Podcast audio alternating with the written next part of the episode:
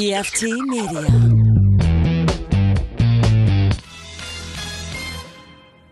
You are now listening to Cinema Crespodiso. Chris All the Crespo fun. Radio Show. Everybody likes it. Listen to his shit.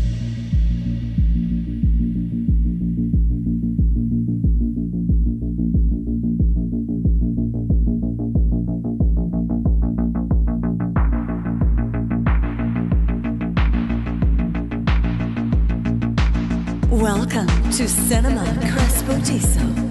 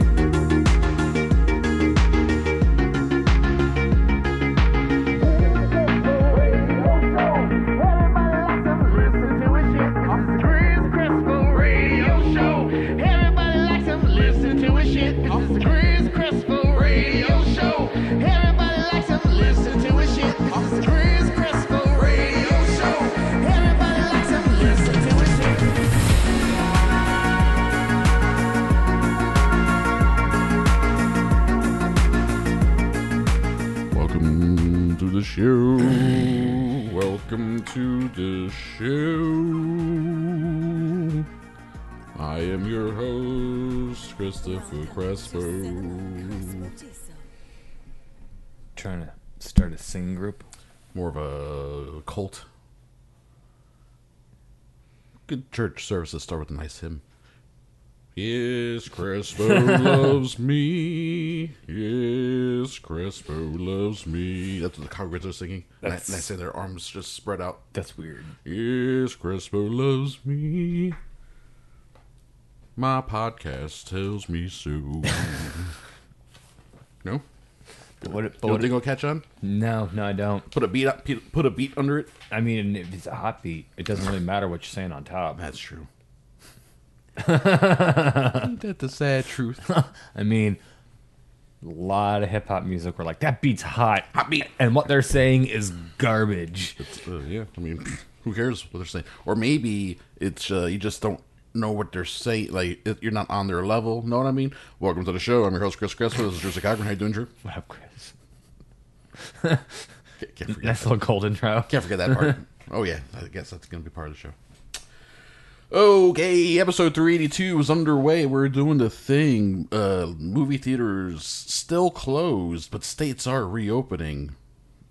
We're gonna. I mean, a little bits. We're, we're gonna talk about that in the second half, though. A little bit. It's, uh, it's been a whole week of of developments of of uh, states with plans differing from other plans, workers and uh, sickness and etc. See how it all goes. Crazy, it's a crazy world out there. I will say this: uh, until California opens enough for there to be um, movie theaters are operating, ain't no movies coming out. Let me true that. I mean, let alone China, the Chinese market not being available. You think they're Like, not gonna at all, release- period? Think they're not gonna release movies if they ain't got California? I mean, we'll see. We will see. We'll find out. We shall find out. Again, we're talking about that in the second half. Plus, we got some emails, we got some Facebook comments, uh, and a whole bunch of stories that I pulled throughout the week. And uh, at least half of them not COVID related. Ain't that cool? It is. One day we may be able to get through a show without having to mention it. I mean, eventually. 2021, maybe. Eh, I'd say before then. Really? I like your optimism. Let's hear it for Jersey Coburn's optimism. Yeah, Jersey Coburn. We watched uh, Bad Education We did. on HBO. Correct.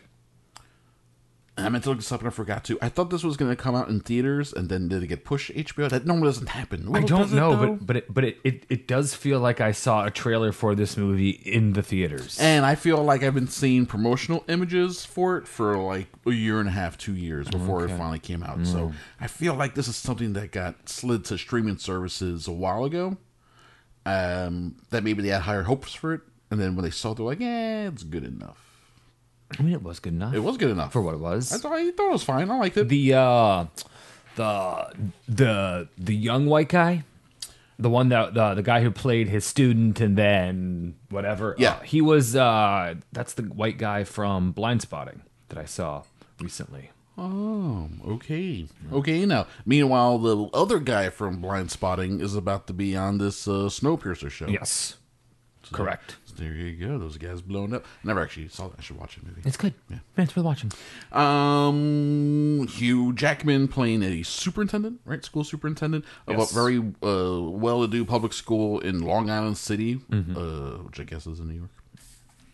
And uh, the whole thing is about how uh, a good public school brings in affluent people Mm-hmm. Who then raise uh, they bring up the property values of the area which raises taxes which brings in more money for the school So on which so makes forth. the school better which try yeah and it becomes a, a cycle like that that's how education economics work my mom worked at a at a school like, Mm-hmm. Like that, that, yeah yeah. in, in in jersey it, the area was like the highest uh per capita income, average income or something, household, Mm-hmm. some bullshit like that. So it was a public school, but man, the the the the, the students' cars were nicer than the teachers' cars. I, yeah You know about that. I mean, yeah. being an SRQ. Mm-hmm. Those Yeah. uh, those uh, there, are, there, there are lots of richie fucks up there those Richie fucks, those Richie riches. I, I know 16 year old kids who had benzos and beamers yeah, I knew uh, seventeen year olds who had their choice of car. Like, oh yeah, the one I wanted, they didn't have the one I wanted, so I had to get this this thing instead. This other amazing car. I was like, hey, uh, I paid a dollar for my car. I mean, it, it might be Mary Kay Pink, but, you know, fuck you. Hey, I got a I had a Sundance Plymouth. uh, the windows didn't roll down. The seat was broken. Uh, I don't even know how that thing was street legal. Actually, I think we paid off the uh, inspector guy. There we go. Um, so it's about how he's a superintendent, and Allison Janney, Allison Janney plays an assistant superintendent. And in the beginning, she gets busted pretty early on for embezzling, and then how that cascades. Into everybody. And then, you know, realizing e- everybody's hand was in the fucking coffer. Right, how big the problem actually was, and I like how it's ultimately revealed at the very, very end with some on-screen text how much money actually was Yeah. taken, and you're like, "Whoa, it's a lot Yeah, more 'cause- than they alluded to." Yeah, 'cause it's a true story. Yeah, it is a true story. Uh, f- late, early 2002 ish, right? Was that the? Well, I mean, can't- I they, can't they were talking about They, they were flip phone crazy. Yeah, yeah, yeah. The- e- Everybody was flip phone crazy, and I think this is this. This must have been pre 9-11. 2000, 2001 ish. Yeah, I'm pretty sure. Like, I'm pretty sure. Like, this was one of those things that like it was gonna be a huge news story. Yeah, or it was a big story, and then and, 9/11 then everybody just forgot about it. yeah, it's crazy how that happens, man. We our attention spans can only take so much. Uh, so I, wonder what the big news story that we're getting uh, that's not being reported on right now Oh, all, actually is. all sorts of stuff. it's because there's too many things. Yeah, it's crazy. Hey, Chris. On the upside, for the first time in 18 years, we had uh, the month of March had no school shootings. you want to know why? Because there's been no school. Yeah, but uh, so you're you're telling me a kid hasn't like shot his brother in their home? Apparently not yet. We finally figured it out. We finally figured it out. Also, we figured out that uh, all the CO2 emissions and everything, like there was a huge new hole in the ozone layer, like above Alaska or something that, that Well- just closed down. Well, here's- that, that completely closed and stuff like that. Well, that doesn't that doesn't really have anything to do with the, the CO2 emissions that aren't going on right now. Well, now. no, it's part of not just CO2 emissions, but just worldwide. Everything's stopping. Well, the, still, the, the hole in the ozone layer had nothing to do with any of that. So anyway, you're missing my whole point. My- you're not even letting me get to my point. You're just blabbing over me. The uh, all the shit that we're doing that's what that that could be like seen as a, a global warming playbook. Uh, it's being determined that's not enough. Yeah. completely not enough. So uh, might as well just burn it all down. I mean, yeah. Burn it all down on our way out. Who gives a shit? And then see all the money that we can before they they catch us. And uh, And then sit in jail. I mean, And die of COVID-19? It's fine. Oh yeah, no. Get yourself in solitary.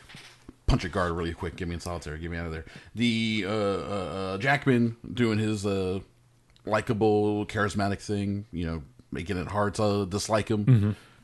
But it is very kind of a predictable movie, though, in terms Well, of like you know where it's going and the whole- Mm-hmm. Yeah. you know the point of the movie.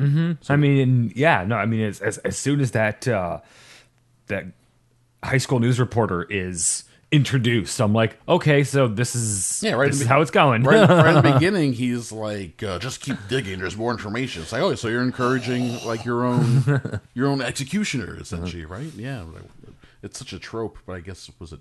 It's real. It's real. No. Sorry. Maybe that's why it's a trope. Real life, truth is stranger than fiction, that type of thing. Uh, that like if I wrote this, you wouldn't believe it because, but it actually happened, so you have to believe it. Do I? No. Yes. I mean, I like everyone in. I like, I like, I like Jackman. Allison Janney's good. Uh, uh, Ray Romano continuing his uh, late second career as a great to say, character actor. Yeah, just sh- showing up doing not comedy and being, at least in my eyes, better than he's ever been. Been good. He's damn good. I'm like, I like Ray Romano. What's going on? So Yeah, yeah. It's a good casting. It's it's like pretty simply made. You know, straightforward. Nothing too flashy about it, but it works. I liked it enough. It's right where it belongs in HBO. Definitely. Right, come for Yeah. you. It was like two hours, hour fifty. Yeah, yeah, about there. It wasn't too wasn't too bad. Uh, not enough meat on its bones for a whole TV show. Uh, definitely needed more than just ninety minutes. No, to, I mean, that- to get that- into some of the characters. Yeah, no. If they wanted to do a TV show with it, they would have. They they would need have needed to have found some more wacky side characters to go into. They'd have to invent them a whole Tiger King uh, Ex- yeah. Mm-hmm. soiree worth of weirdos. Yeah. Otherwise, it's pretty. Yeah, it's kind of straightforward. So, Bad Education is fine. I can see why it was originally made to be, as I suspect, originally made to be like an awards contender, that type of thing. Mm-hmm. Yeah. And then eventually they're like, yeah, it's it's good. It's just it's just good. It's fine. On the fine scale, it gets one eye. On the newly minted fine scale that we introduced last week, Can I get like a visual aid for this? I should. I should come up with like a visual, a visual fine that I can then like accordion style pull out to reveal the amount of eyes. Uh-huh, Yes. Uh, the fine scale, Drew, um, on on one through five eyes, the least amount of eyes, the quote better the movie is. So you like the movie? It's fine, or it's fine. I give bad education. It's fine. Oh, yeah, I give it one eye. but it's a quick fine. Yeah, one eye. A quick fine. It's fine. Yeah, that's the whole point of fine. It's you're never gonna be like, oh yeah, it's fine, baby. I mean, you could if you wanted to be a gross weirdo. If you want to about be it. gross weirdo, yeah, I'd fuck that movie. Would you? Can I? I mean, you could. I can. I mean, the movie's just film. As long as you get the film and then turn it into. But now it's ones and zeros. So I have to transfer that ones and zero into some sort of a corporal form. or I mean, you could just stick your dick in the computer. I watch it on my TV. I mean, I'm gonna stick my dick into TV. maybe it'll work. The TV won't work not when I'm done with it. No, no, no, no. Nah, I can't go through another TV. And I can't go through another TV like that. and, you, and you'll definitely never be able to look at it in the eyes again. And I'm watching a lot of documentaries, so it's all eyes. It's all eyes all the time. Can't look at the TV. It keeps looking back at me. It knows, Chris. It remembers what you did. It's, uh, it's, uh, this is the 2020 uh, version of the Telltale Heart. It's like, oh, lo, the beating of that heart yells out to me, and the staring TV knows. I doth fucked it. Okay. So apparently we're bringing back the word doth in 2020 We should. because this is a update. So I mean, it's parallel to thought. Thought? Th- thoughty? what? Thoughty doth haughty known. Shan't that TV fucketh. Okay. I'm pretty sure that sentence made sense. I don't think it did. Pretty I'm but pretty sure. okay. That, I think. I think. I think you could diagram that sentence. It might be grammatically correct for Old English, for a mixture of Old English and new slang. which I'm calling uh, old English times new slang. E- It's that. It's that new. No. no. I'm gonna work on this one. I'm working on a new dictionary. It's a dictionary slash. Uh, what's the dictionary version of a, of a book for grammar? textbook. I'm working on a new textbook of, of my n- new update to English. It's about time English gets updated uh, significantly forward. I'm Pretty sure there's an an entire website that already does that. which, which one's that one? Urban Dictionary. Yeah, yeah, but that one's like it's fifty percent uh like Bullshit, hilarious stuff. slang terms for jizz and jerking off. So I'm trying to. I'll, I'll have a chapter for that, but it's not going to be the bulk of my of my work or my life's work, my future life's work, my life from here on out, obviously. Because I haven't really been working on it from this, this point forward. you've been working on it since when? this brand new idea of yours? Uh, you know, they say life begins at conception. I think I just conceived what my life is going to be. Uh, a madman wrote the first dictionary. A, a, a schizophrenic person helped write it, according to that Mel Mel Gibson movie. Oh, yeah. with Sean. Penn. Well, and according to that Ridley Scott movie, uh, Moses was just a dude who got hit in the face with a rock. that's true. So, Moses was just a man with head trauma. yeah. Wicked head trauma. The dictionary was written by a man with mental illness.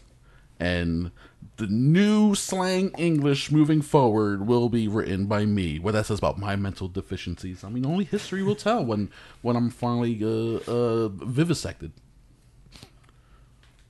Okay. I just think it should be fresh. Necropsy, that's what I'm looking for. right away. If we can still find like a synapse firing to, to measure what's going on in there, then that I mean, or we could just, you know, cut you open while you're alive.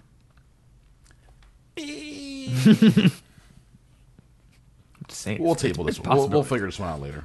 The logistics are a little messy, so to speak. Uh, we watched a documentary on Enzian.org. They, uh, they've been putting like two to four new movies weekly. week. Yeah, which is pretty cool. Uh, uh, emphasis on documentaries, which is fine by me. It's a great way to get to watch this kind of stuff. So we watch Stage, colon, the culinary internship It's pronounced stage. it's it's it's written stage colon the culinary internship. It's pronounced stage. It's written stage the culinary. So we watched this uh, this documentary about kids who work for free for nine months. uh, not kids. They, they are grown ass adults. Kid. Yeah, they're twenty four and under. They're a bunch of kids. I mean, There's- there the was- law says there that was you're there was eight- not there eight- was not one grown ass person in At that- in- 18 in you that were an kitchen. adult. The only grown ass person was the that and and how do you say his name? Andoni Andoni. I have no idea. Andoni. Uh, the super mega amazing Spanish French chef. guy. who- Yeah, Spanish guy. Spanish guy, right? Spanish Yeah, guy, Uh, Mu- Mugari- Mugaritz is the name of this place I've never heard of before. Mm-hmm. Yeah. Well, it, it's because A, we don't live in Europe, and B, we could never afford to eat there. Right. I mean, yeah, we could. You got 300 euros to drop on I food. could, I could say I spent yes. I can make it a special occasion to then eat uh, an oyster's kiss, a frozen oyster's frozen kiss. a frozen oyster's kiss. they put that in front of me like, damn it, I paid three hundred euros for this. or or or uh, a piece of jellified pumpkin water that look that looks like uh, you know an oyster or a clam, whatever Yeah. the fuck that thing was. yeah, they're good at making things look like other things. No, And it's surprising some of the things they choose to make look like uh, I want this Other Like, stuff. whoa. okay, sure. Okay. Um, so it's this it's gastronomy, right? That, Oh, yeah, That's blown up in the last 20, 30 years. Uh, so nothing's normal. The, Nope. I, I think the thing that everyone knows about is the um, the easiest parallel for people is the, the liquid olive. Yeah. Mm-hmm. That, it's a Jose Andres thing that everyone copies and you can get them everywhere now. Uh, it's like all versions of that shit. You can't can't go in there and just get yourself a burger. Yeah, no, Although, what if you can? I don't think so. Like, can you just make me a burger? I mean, they could. Yeah, maybe. And then it's like you watch them with the super. I mean- their faces super close to the dish mean- as they tweezer on some little. I mean, it, it might Flowers. it might take them a while because they're probably gonna have to make you a bun from scratch and bake the bread. is bread. yeah, no, we, we don't have we don't have anything that we need to make a burger. So, I mean, yeah, we're gonna have to make the mustard and the ketchup and this, that, the other. It's very true. Because it's not like this is like a regular restaurant. They didn't even have that much. They didn't even have anything with bread in it. I mean, they were making that uh, weird that crispy one- thing. that crispy thing. That yeah. That, so that was a that was a it was unleavened bread. interesting. I'm trying to think about all of it. It's a, a, a gorgeous film, right? Yeah. Looks great. No. Uh, I oh, as I was watching, I'm like, so what's the difference between something like this, a food documentary, and um, any number of like specials or TV shows we'd see or CNN specials. Well, I don't know. This one, th- this felt a lot like uh, that movie Somm, where you're not really you're not following the food so much as you're following the people. Yeah, and they, they pick three or four people just like that, and, Yeah. and they follow I mean- their journey I over mean, a course of time. I guarantee you, they picked all of the people, and these were the only three people that were fucking camera worthy. oh, sure. They interviewed a lot of people. Like these are the ones that didn't wash out or Yeah. or were actually interesting to talk to. Yeah, so you end up only following three or four. But yeah, it's all about a nine. They they so it starts with these people, thirty people. Yep. get selected for a nine month internship at a at a super fancy restaurant where they learn the menu and then spend nine months just serving it. No. Uh, you point out while I watch it, it's just a way for place to have essentially mostly free labor, Large, Yes. largely free labor. Yes, hundred percent. they do seem to. I mean, they give them uh, housing. Well, no, I mean, it looks like they all live housing, together. food. You know, I guarantee you they cover stuff like that. But in you know a small Spanish town where it looks like you know that restaurant is the only thing around four miles, Mm-hmm. I'm sure land's pretty cheap. True. This, that, the other. They probably you know bought a whole package. It's probably just like an old whatever. That's true. Yeah, so, yeah. Um, but yeah, thirty people at zero dollars an hour for nine months. That's a good way to make some money. it's a very good way to make some money uh, for your for your highfalutin dishes. And then at the end of that, they picked like ten people to go through their R and D period, Mm-hmm. uh, where they'll help develop next year's menu. Mm-hmm. That the next group of uh, free labor uh, will then uh, work on. Yep, and, and the cycle continues. and it's uh that gives it like a nice clear um uh like a path so to speak. It gives the story some rails. We have an, an end goal for some people. We have an end date. It's not something that's gonna go on forever. Uh like it remind that reminds me of this that matter of taste documentary.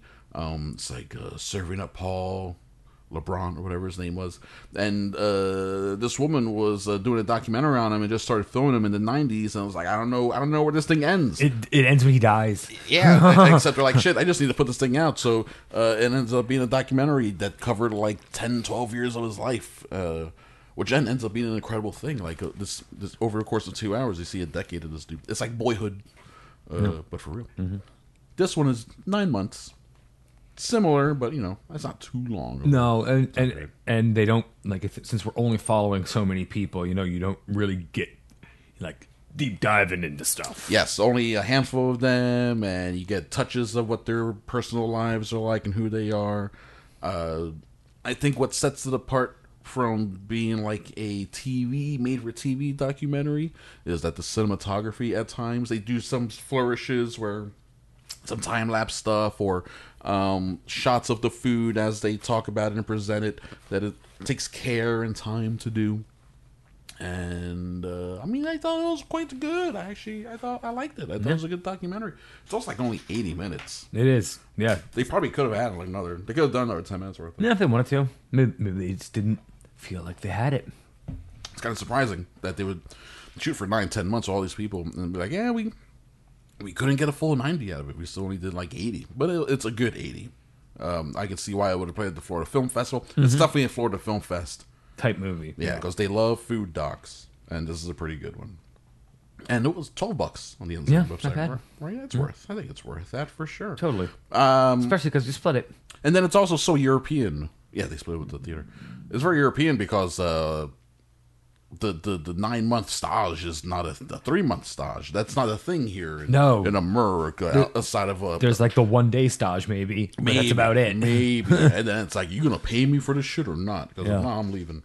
Um, when did that stop? Being, was that ever a thing in America? I don't think it ever. Well, it, it's just because that Europe has a much older culinary legacy. Yes, So I feel like. I just don't ever think it ever. Ha- it just never popped up over here. yeah, I feel like as a country, our legacy it's only been it's only started in the last couple of decades. Well, no, exactly, and we, and remember, this country was formed by Brits who have notoriously awful food and palates. Yeah, they yeah their So- their food has only recently uh, been getting better again thanks to globalism and, Yeah. and Food Network and shit like Yeah. that.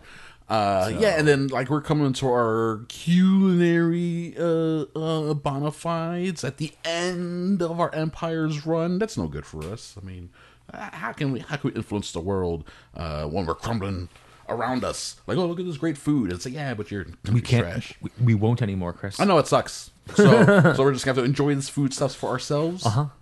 and uh, and and know that we have more to offer to the world outside of uh, pestilence and decay and destruction, and uh, And orange presidents. and orange presence and pure hobgoblinry. Goblinery. Ooh. I like. Um, 2020. The, the year of hobgoblinery. hobgoblinry. Say that 10 times fast. no, I refuse. That's when he appears. he appears standing behind you. Um, yeah, I would recommend people checking this out. I it's probably gonna be. I could see it ended up on Amazon or Netflix, right? Something like that. Obviously, Hope, I mean, hopefully. hopefully it should. I don't recall what the distributor was. It didn't have any No. big name distributor lined up for it ahead of time. Not that I remember. It wasn't like uh, Magnolia or anything. So, uh, boy, I would recommend if you're like food documentaries and you're into the culinary world and seeing how hard some people really work at it. My favorite part of it: watch him clean. Make him, make him clean. Wa- that scrubbing down, standing on things, cleaning other things. So much of my life. yeah, but they're doing it right though. So much of my life. They're doing it right. Everyone's throwing in.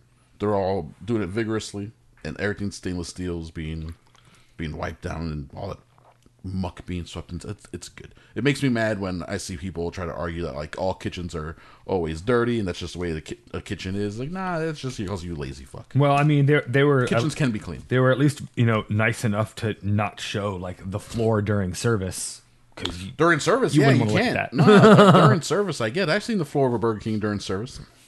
It's when they're not busy and look at the floor. I'm like, why is this floor still dirty? if you got time to lean, you got time to clean. We all know that. I'm aware, Chris. We all know that. Ah, stage. Stage. Stash. The culinary internship. Uh, let's get to our media diets. What happened on the on uh, what we do in the shadows this week? What was this week's one? Uh, the superb owl. Superb Owl Party. Yeah, that was good stuff. The Superb Owl Party is fun. The superb owl. Uh, just going over to his neighbor, his neighbor's house. oh no, wait, no, that was No, that was last the week before. Yeah, no, this one oh no, Going over to his neighbors. Gu- Guillermo. Uh, Oh, he goes to the. Uh, he finds the underground Yeah. vampire uh, hunters Uh-huh. with Craig Robinson. yeah, but but this, this time they, they go to a house and they think it's He thinks- Laszlo's house, but it's not. They're like, eh, maybe they're not vampires, and then it's just a house of vampires anyway. and it's still a House of Vampires, Yeah. and he ends up killing all of them. Uh-huh. Uh, yes, that's good. That's, that was, that was. Guillermo, familiar slash vampire slayer. like familiars are normally very codependent, uh, uh, pathetic people. He looks like Hammer shakes. That's not. that's not true, actually. oh, Guillermo. Yeah, it's, it's fun, enjoyable. That was episode four already. God, where's the time going, Drew? I mean, They, they did put out two right away. Chris. Tonight's the season finale of Westworld. Westworld, man, he was all like, "There's just one more thing." Dude. so important. Whatever the last thing was, it was the most important thing that you ever needed to hear ever, and you didn't. which is why we guarantee we leave it for the last thing that we say, Uh-huh. just so we can get shut down by that EMP. Um, man, that was a wild episode. Yeah. Uh, I will say though, it is. I don't not. Uh, it's like they could have done what's his character, Caleb. They could have done his character's backstory faster. Yeah. Like they didn't have to spread over a whole episode, but then the way they worked it in with his um, his suppressed memories Well, and no, his getting yeah. back and all that. Exactly. I mean, it, Yeah. it makes sense. I mean, we, we we were learning along with him. sure, which I understand. So it doesn't feel narratively cheap, but I've also do sort of feel, yeah, I've been there. Like how many times we can see some where a guy like or a person recovers their lost memories, like oh, the thing that I thought was actually something different this whole time, and no, no, I'm changed, bitch. I'm still waiting for him to say bitch. I hopefully, hopefully he doesn't. That'd be, that'd One- be weird. One time, he looks at Rehoboam Bitch. and he's like, "Science." Bitch. And, he, and, then he, and, then he, and then he whispers it, hoping no one else will hear. Bitch. Rubs his hand over his Well, I mean, if uh, I mean if they receding hairline. if they continue uh, with this storyline, I mean, we're definitely getting Aaron Paul next season. I mean, we, we- Right, because he's supposed to be the human bringer down of uh, humankind. Yeah. Yeah, so he's he's the he's the he's John Connor. he's the vessel. He's John Connor. He's reverse John Connor. Yeah. He's uh, Con Johnner, the backwards version. He's Con Johnner. He's old Con Johnner. Uh, yeah, man, it's a wild show. I'm loving everyone in it. Everyone is awesome. Yeah. It's weird. Mm-hmm. We've come a long way from the uh, from the theme park that breaks down mm-hmm. the cowboy theme park. Mm-hmm.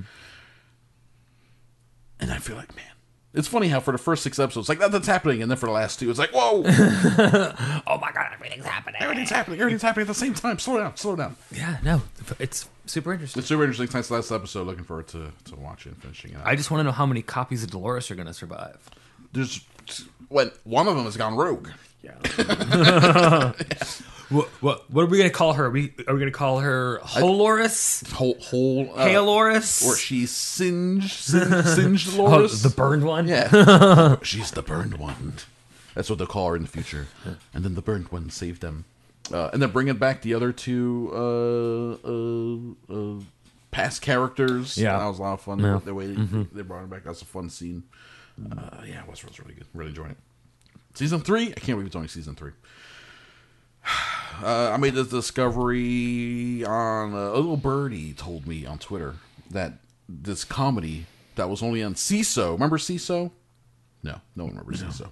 Seeso was uh, a comedy streaming app Okay. uh, produced put out by NBC.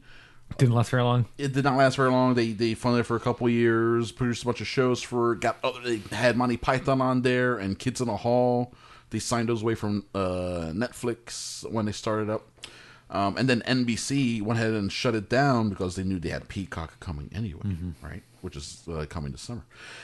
Uh, one of the shows that they produced, and I only watched one episode that they put on for free on YouTube was Bajillion Dollar Properties. Remember me talking about this maybe a while ago? And it's a uh, spoof show of all those like Million dollar properties. million dollar properties, house hunter shows type of thing. Uh, about a com- super competitive real estate agency. What's that one? The Shaws of Beverly Hills is one that I've seen an episode or two of accidentally. And uh, Keep telling yourself that. it was a pure accident that the, the TV keeps going back to that channel right when the show is on, and, and then and then I lose the remote. and, and and then it happens to stay on for hours on end, and you don't know how it happens every time. I can't peel myself away from the TV. I'm frozen, paralyzed in place. Anaphylactic shock.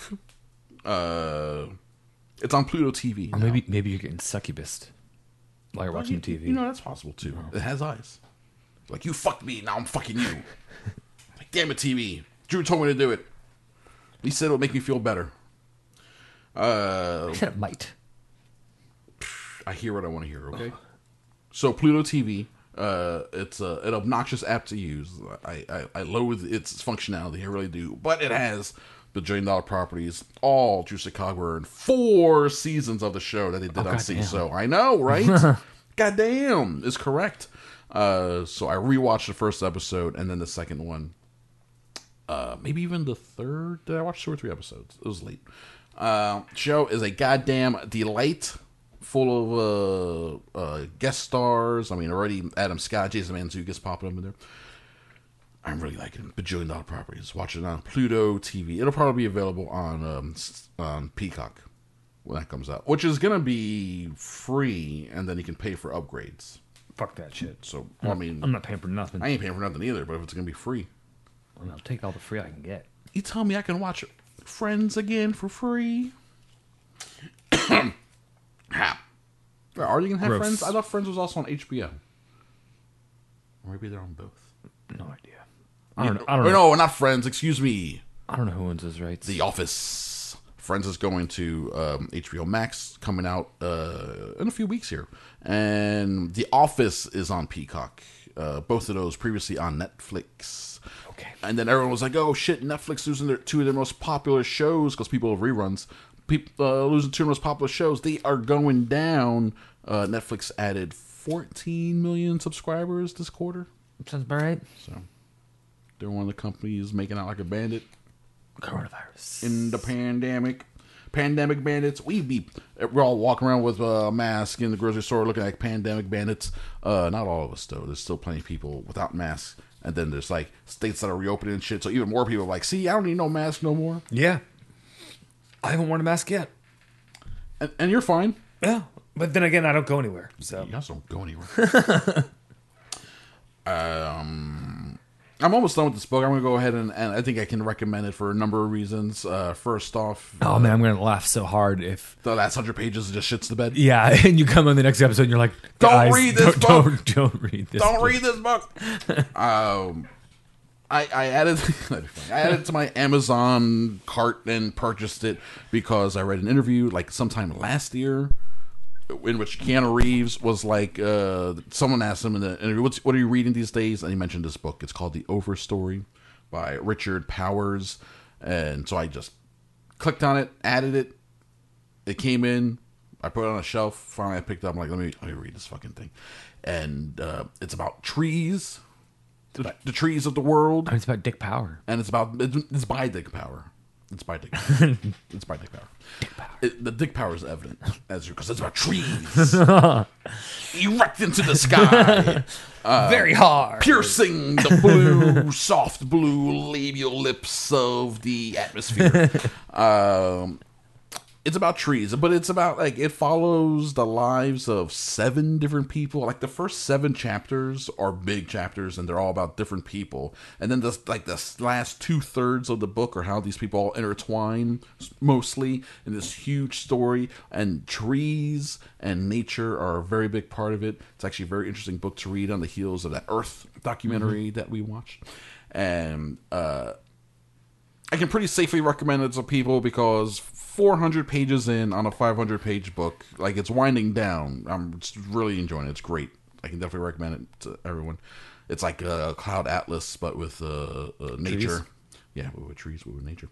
And then the uh, also I can recommend it because I was like a 40 pages in. So when they make the movie, are they gonna have like oak trees p- playing maple trees in one scene, and then those maple trees will play a cypress tree in the next scene? Yeah, but then it goes backwards and they reveal, oh shit, it all started with a, a chestnut tree uh, over here in Philadelphia. Oh, that's wild stuff.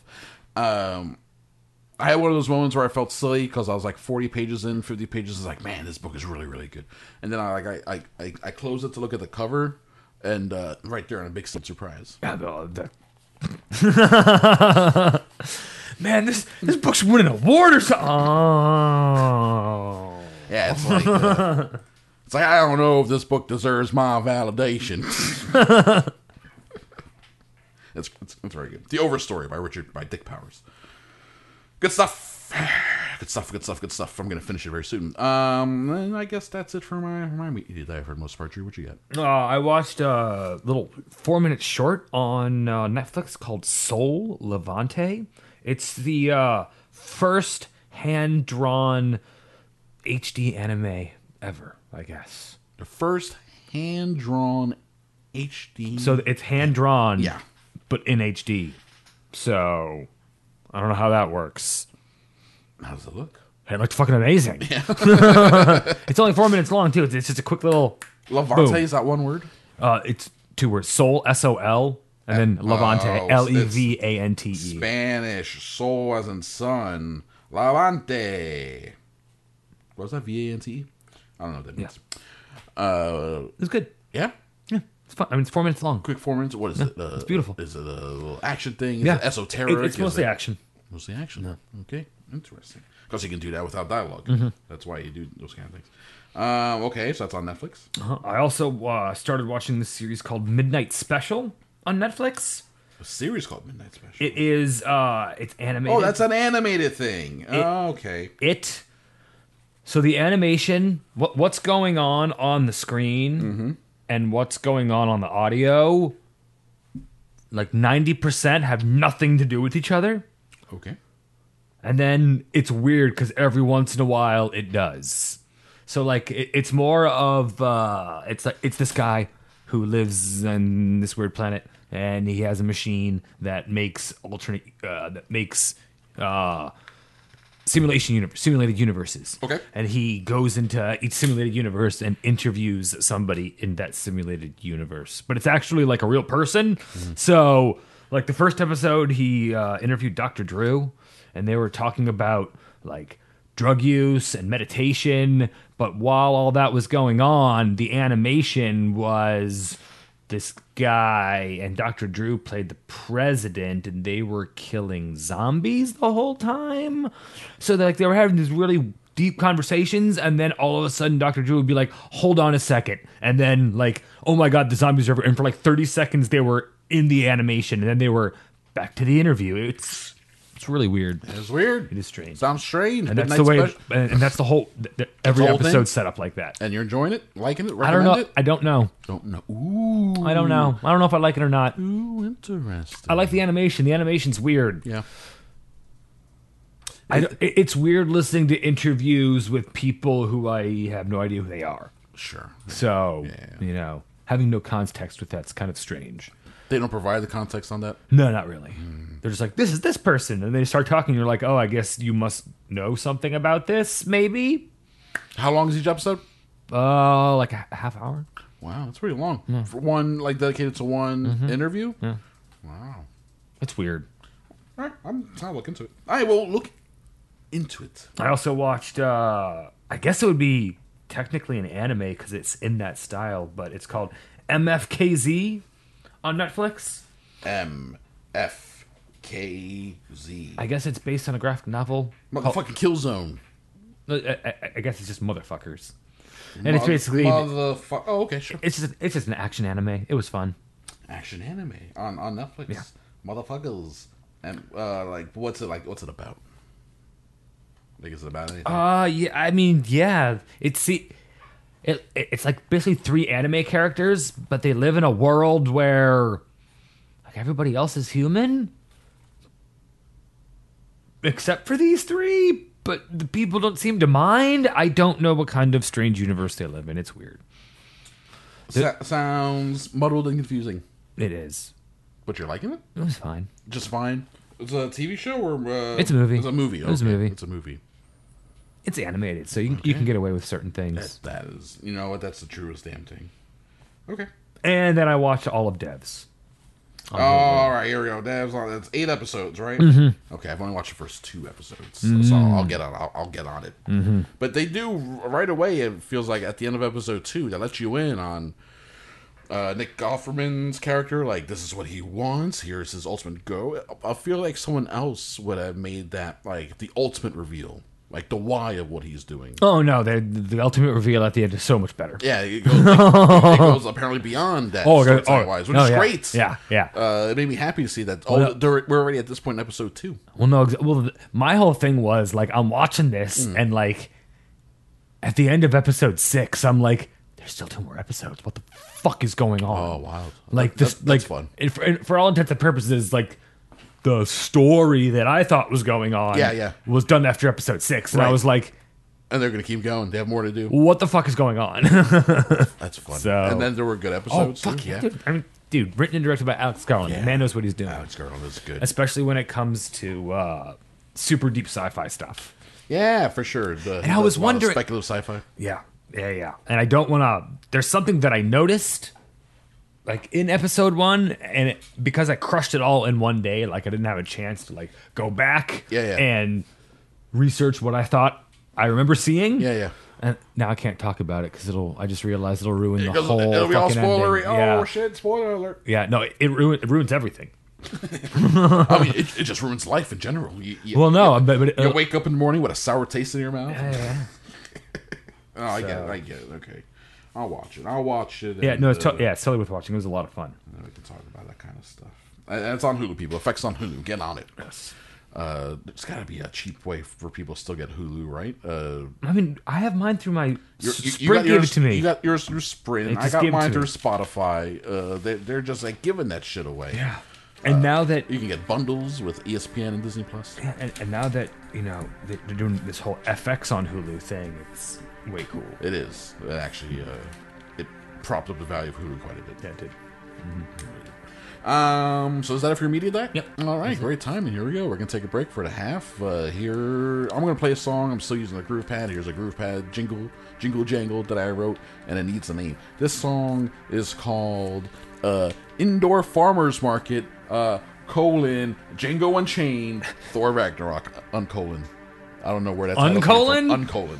Uncolon. That's what. That's how you. That's how you uncolon. That's how you. That's how you close something, right? Uncolon. Got a colon and then a subtitle and then an uncolon. Uncolon. Yeah. Okay. The uncolon. Okay. It's the con genre of, of grammatical Okay. punctuations. Okay. It reverses everything. Sure. And it's like Yeah. it's the mm-hmm. it's a grammatical version of the human Yeah. helping the robots win. Yeah. Caleb's an uncolon. I think you need to take some English classes. Me fail English? That's impossible. All right, here we go, guys. We're taking a break. We'll be right back with the second half of the show.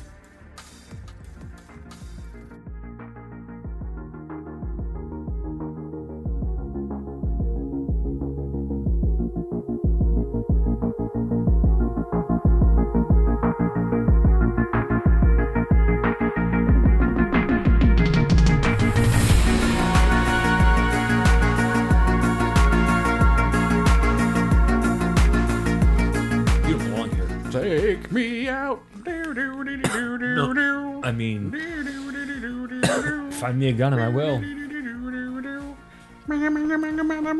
That's what that song's about, right? Dude, he's just asking somebody to fucking kill him. To suicide me? No. Can you please suicide me? Take me out. Take me out. Take me out, bro. Su- I, I, I want to die, but I don't want to do it. So suicide me for me. Please. Please, please suicide me, I beg you.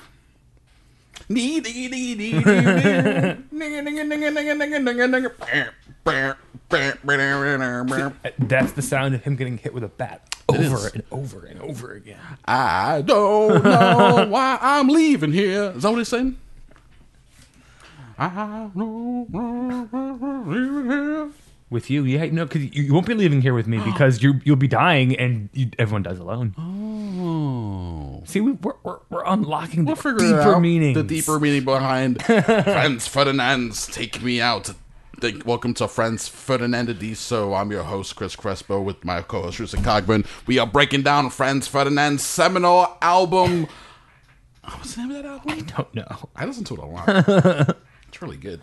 Uh, boy, email cinema crespodiso at gmail.com. We have a Facebook group, Cinema Crespodiso, Instagram, Cinema Crespodiso, Twitter, just at Crespodiso. The whole thing didn't fit. One letter too long. Um, I am on Twitter at I am Chris Crespo. There is an at Drewster Cogburn account, but it is not Drewster Cogburn. It is an impostor. They do a better job than I ever But he did. does pretty good, so I retweet his stuff. And uh, he or she, I don't know. it could be- who knows who it is. everybody retweet that he retweets he or she retweets other people's stuff. Yeah, It's- they're better. It's, it's an actual Twitter account. better than Drew- better than better than Drew at the social medias. Yeah. So we'll take it. We'll take it, stranger, whoever you are. Uh, Drewster Cogburn is also on Instagram at antihero419. Don't uh, but bother. it but it's like a, s- uh, the Sasquatch in the woods. The, Don't bother. you have to follow them if you even dare to glimpse a sighting, but don't expect one. no. I mean, eh, I- actually, recently I I went back onto my Instagram and deleted every picture I had on there, so now it is empty. Oh, really? Yes. Even like the art stuff All that of- you've done? All of it, all gone. There's some good stuff on there. Uh, okay, and then also, uh, I think, did I cover? Oh, and then, of course, patreon.com slash Crespodiso. Uh, we just released our Universal Soldier episode. And this week, what do we have coming up? A classic, of course, an action classic featuring some of your favoritist amphibious ninjutsu practitioners. Uh, fa- that's all the information I'll give, though. The favoritists are like, are they like the separatists? They are, but they, they the separatists want to leave, but the favoritists like I think I should stay. Okay. be cool, bro. They're to be cool, bro. Uh, cowabunga dudes, if you will. The favoritists. Um, okay, patreon.com. Uh, we have actually an email about our Patreon episodes, but we'll get to that in a minute.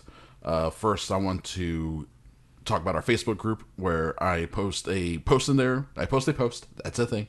I use it the same word as a noun and a verb. It happens sometimes. It's English. That's part of the new English. Fuck you, you fucking fuck.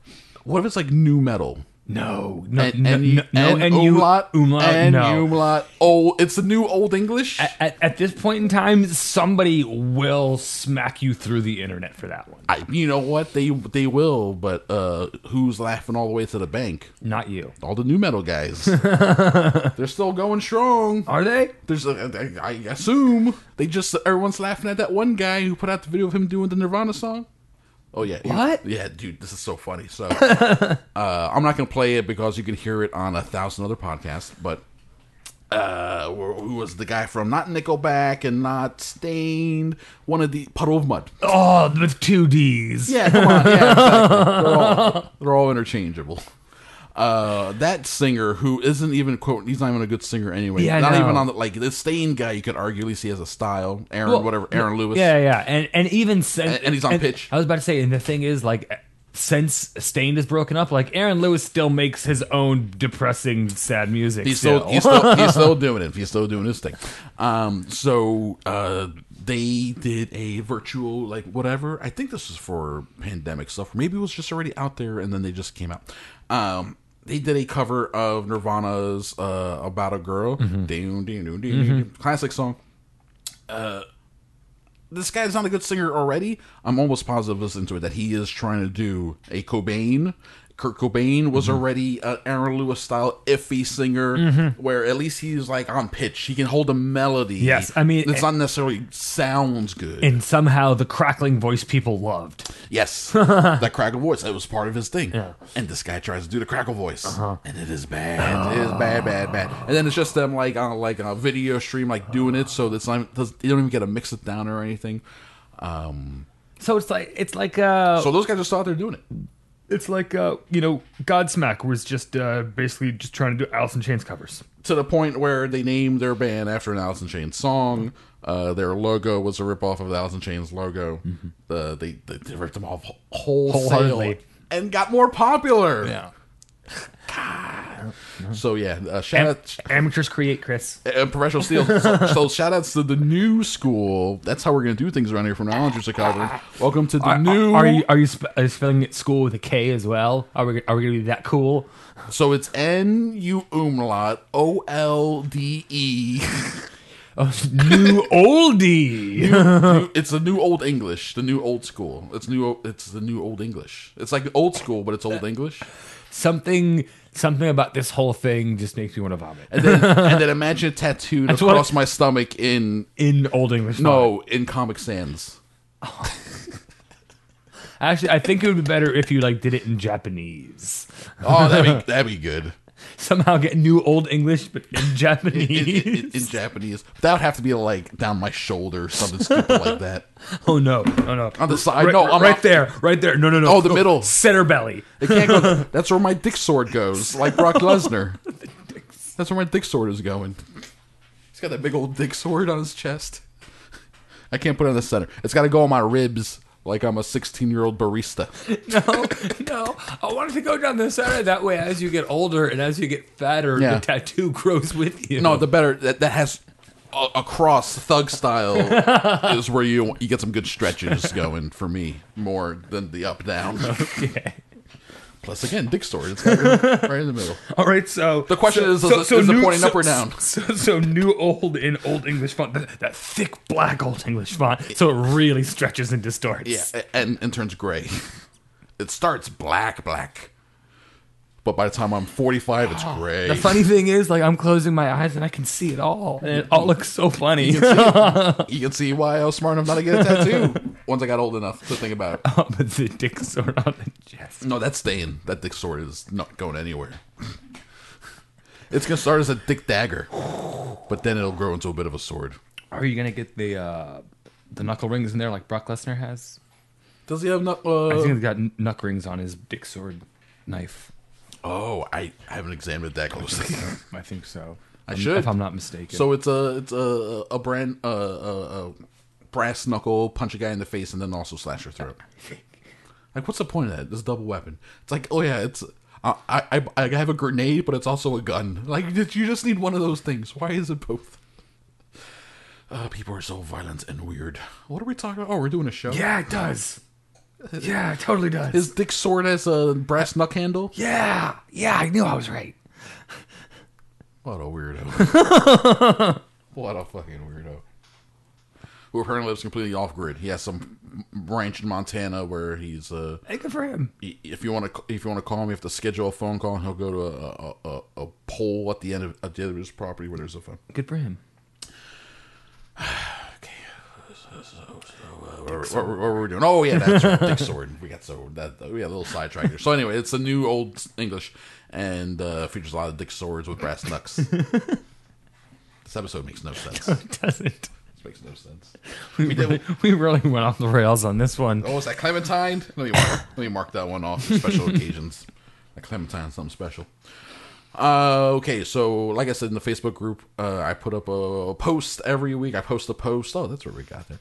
And there's uh, it's a comment slash question thread. And you can put a quick question in there or comment, whatever you want, and we'll address it. Maybe we won't if it's stupid, but mostly we're just looking for tent to scream on. So Drew Cogburn, uh, what's the post there? Uh, we got something from Mr. Matthew Lamont Burgess. What's up, Matt, aka Matt Celery, past guest of the show? Uh, sent you a short film. Would be interested in hearing a review of it. Yes, he did. I told him to go ahead and email it to us.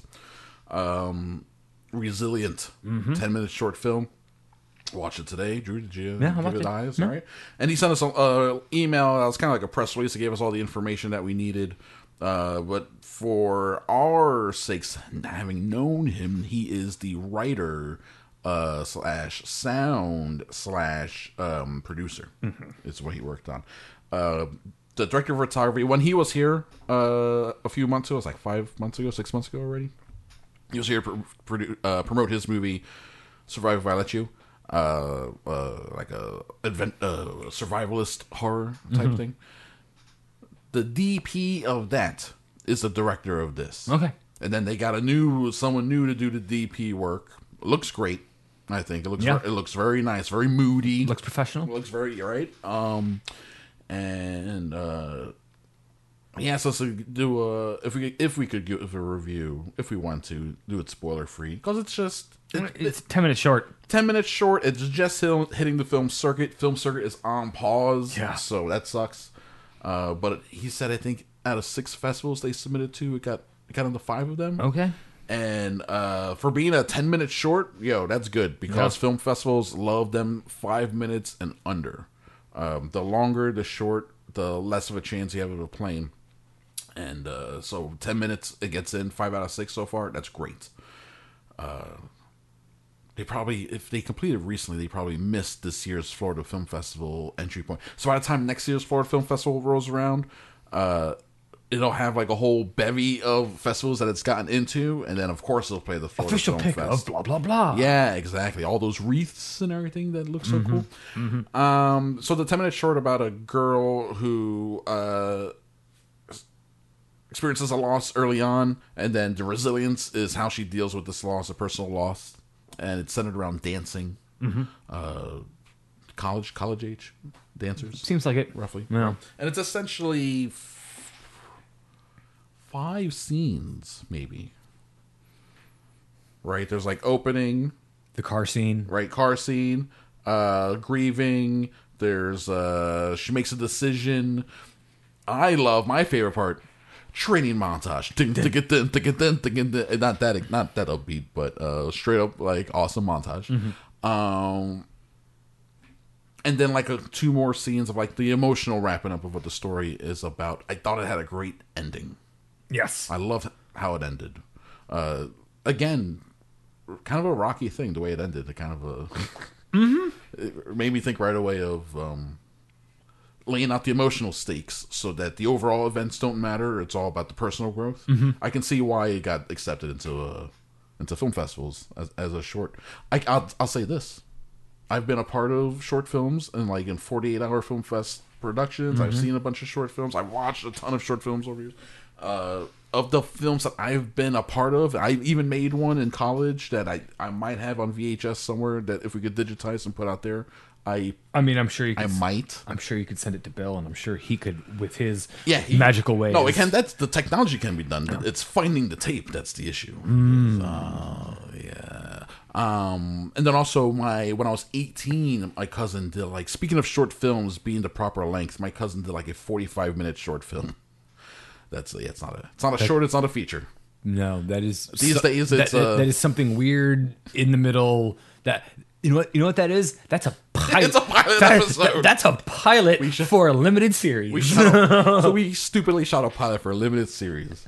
This is like 2000, pre 9/11. You are 20 years ahead of the game on that one. Yeah, it's ridiculous.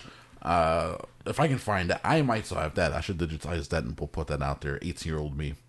Uh, I drop an f bomb in there, and my mom got so mad. She's like, yeah. "Why do you got to curse?" I was like, "He asked me to." He's. I mean, that's not the worst thing that your mom's seen from videos that you've made. By this point, yeah, no, it's different now, and we'll let that hang out there for people to speculate.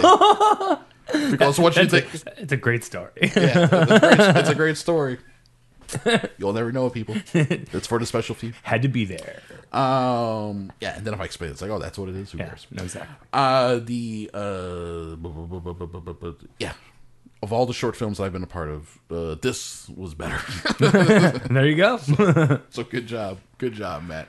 And I don't want to say that just because you're a cool dude uh, who's been uh, a listener since SBK Live days. He was an SBK listener on the real, and then just having to continue supporting me along these endeavors. And uh, I'm super happy that we've been able to like promote some of his stuff. Yeah. So uh, I think it's pretty cool. I applause to everyone who made it. It's well done. And when it's available for more people to check it out, let us know so we can share it with everyone. The plan was we were already in preliminary. Like he tweeted at me, it's like, yeah, this is a good idea. This was supposed to start playing at uh, not necessarily for a film fest, but they had like a, a theatrical screening set up for it at the end of March. So we were gonna have him back in studio. Wah, wah, wah. We ain't having no one in studio, man. Sorry, studio shut the fuck down. Uh, especially now that everything's reopening, you think we're gonna reopen the studio? Fuck no. Things are gonna get worse out there before it gets better. We're not gonna talk about COVID for a few more minutes. Um, so resilient, good stuff. We can't share the link now because it was a private viewing link anyway. It's not open to the public. Uh, that's what happens when you're a film critic. Oh, Hey. privileges. eh. Uh, what's uh, what else we got on the that thread? Uh, Carmela asks, What's up, Carmela? What is Drew's favorite martial arts fighting style? I mean, I don't really. Ha- I'm not like a martial arts God damn guy it. like Don't- Chris is. Don't waffle. Answer the question. I'm just saying. He wants to know your preferred martial arts style. I mean, it'd probably be Krav Maga because it's oh. fucking brutal. It's like, I got my fingers in you. Yeah, no, exactly. It, it's it is not. It, it's because it's very it's very straightforward. Yeah. and it's like it's no flashy stuff. It's no fucking around. It's No. not, it's not like oh here look at this and it's just no. I'm going to break your face with my knee. I'm gonna, stick, I'm gonna stick my fingers between your ribs. yeah, Yeah. like this is going to hurt a lot. Yeah, it sucks. So yeah, something more along the lines of that probably. All right, Krav Maga. Uh, I feel like he. This got to be an Israeli action movie. Like, where's the Krav Maga movie? I mean, Right? yeah. Like, we've seen stuff like it.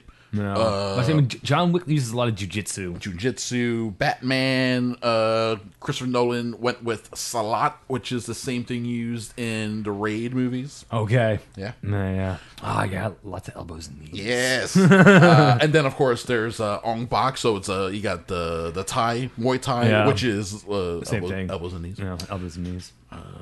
Man, Krav Maga, we could use a good like just brutal, Brutal. Ha! Oh, it hurts. a lot of bones breaking and and rip being uh, flesh being ripped. Uh, So many vegetables would be destroyed in the ADR of that movie. you know how many pumpkins we got lined up and just, they just beat to death to make this sound right. Uh, Krav Maga, there you go. There's your answer, Krav Krav Maga. Uh, is that it for that uh, group Yes. uh, thread? All right, there we go. I shall deactivate the thread. Although I think I may continue using that picture from now on. That's it. It's a good picture.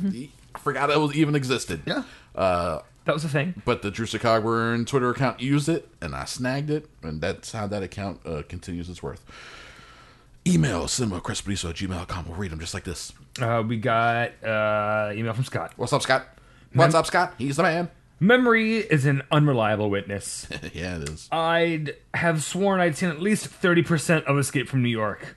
I'd have sworn I'd seen all of Universal Soldier. Mm-hmm. And yet, when I sat down to rewatch them for the sake of your Patreon pods, mm-hmm. just to jog my memory, I quickly realized I hadn't seen either of them at all. Wow. Zero memory jogged. Uh, uh which is maybe you had seen them when you were a kid, but then just forgot about them. That In- happens. In fact, 30% of, of, of Escape that I thought I'd seen mm-hmm. came mostly from Escape from LA.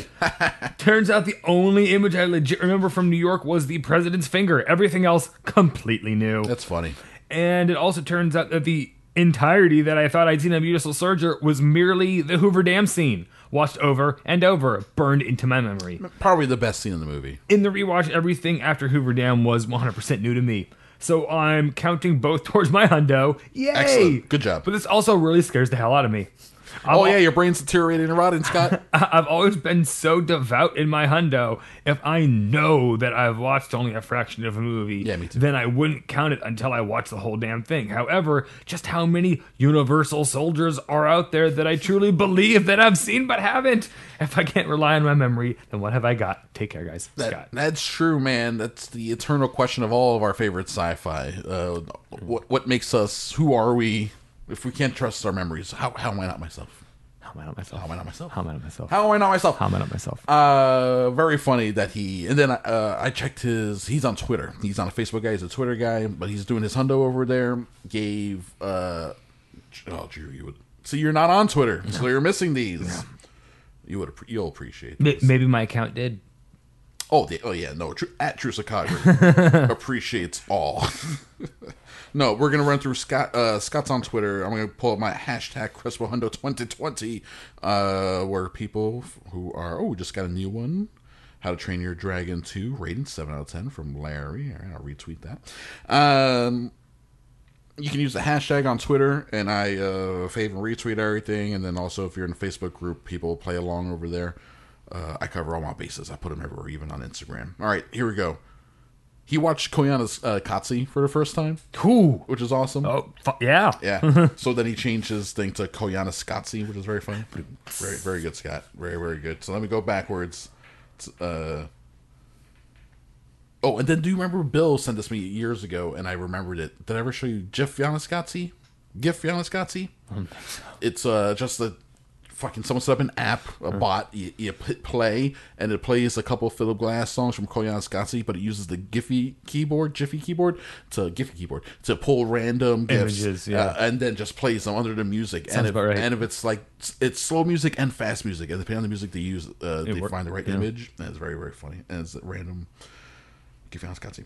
Uh, so I sent him that because he deserves it. Mm-hmm. you, you watch Koyaanisqatsi, you deserve it. Um, I have to find this one going back.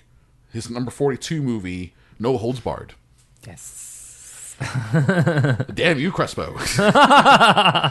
Damn you guys for making me watch garbage. Not even so bad it's good. No. This is objectively awful. Yes. Haven't listened to the pod, but I will. That was going to change my mind. No, it won't. Hashtag if not for Hundo one star. uh, and then he tweeted a follow up to that. I'm quite relieved that Drew and I came to the same objectively bad conclusion. He put bad in quotes because because he used the word bad. I'm pretty sure he used the word awful. okay. I mean, yeah. that, that, that sounds more like what I'd say. yeah, that's that's I'm a little more descriptive and definitive with my That- hate. That's more your more your vocab. Yeah. Uh, okay, Escape from New York. He gave three stars. I thought I at least seen some of this. I hadn't. Damn, what a fun movie! Love the music. Hate the Borgnine. Uzi with a 18 inch suppressor and a 12 inch scope.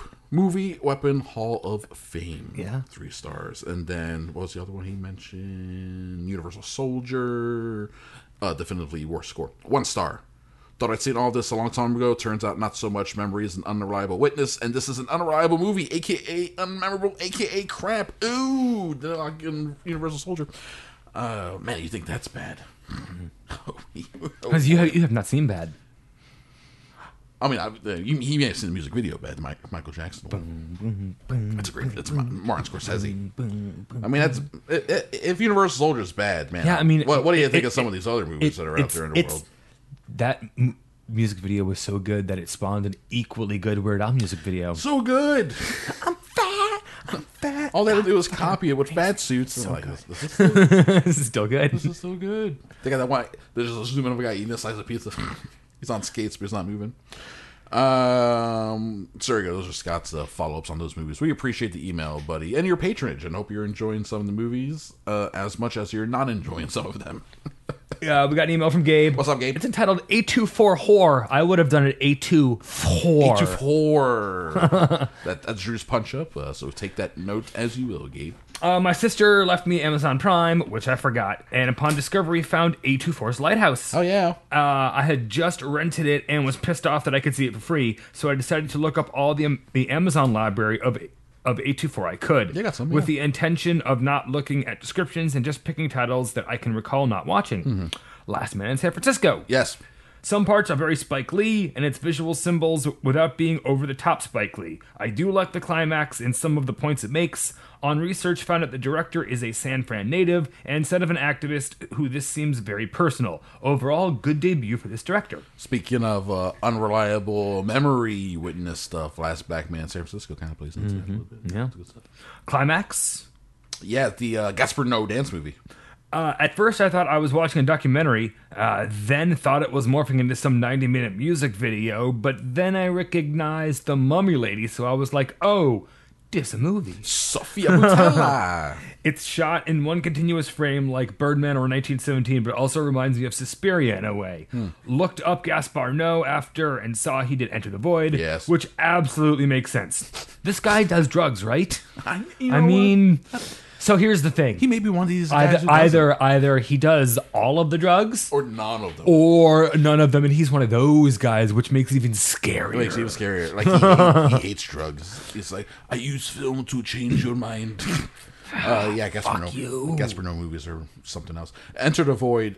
Uh, Vern, who wrote Seagalogy, uh, my favorite quote about that movie is a Vern quote Mm-hmm. where he said, "It's either the most interesting, boring movie he's ever seen, or the most boring, interesting movie he's ever seen." But he doesn't know which one it is. Yeah. I think that's very fair. Mm-hmm. Um, all right, that's that's that is two A24 movies for sure. Uh, next one's High Life.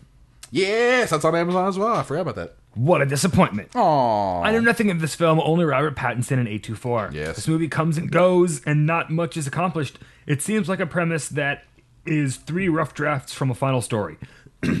Pattinson is fine in this, was pleasantly surprised at the Andre Benjamin cameo. Mm-hmm. Yeah. But this film is pretentious uh, in that it's trying to say something and nosedived into nothingness. Interesting take on the Claire Denis High Life. Um, Midnight Gospel. Hey, I watched this as well. Oh yeah, okay, excellent. Uh, watch two and a half episodes of this trippy animation on Netflix. It's like a podcast interview mixed with a loose story uh, to a slow frame rate, Nick and Mo- Rick and Morty logic, Beavis and Butthead inspired psychedelic cartoon. It looks like it should be on Adult Swim somehow. Worth a snooze watch slash get high watch if you're bored. I don't know. It's entertaining enough. Interesting. He gives it's it sounds like three fines on the fine scale uh, for him on uh, that one. Not too enthusiastic. And Extraction. Oh yeah, yeah. A lot of people watching this one. The cinematography and colors are really rich and great. Kind of Man on Fire meets Taken meets The Rock. Yeah, it does look nice. a strong thought I had 15 minutes in. What's with his white savior thing? Not an indictment of Hemsworth. I like him and he makes a great action star, but there is a Great Wall slash Last Samurai slash Ghost in the Shell tingling in my brain. It's not bad, quite entertaining, overall positive experience. Yeah, I think that's a fair assessment. I gave the assessment of it felt like the Great Wall to me, where like it felt like a foreign film Yeah. with with a, a huge American actor thrown in. which is very funny because it is an American production, being a Russo's Yeah, I uh, movie. But they just were like, we, we want a foreign locale, so it's sort of like culture tourism in a way. Mm-hmm. Uh, they're like it was originally set in, I think, the Philippines. Then they moved it to Bangladesh at another point.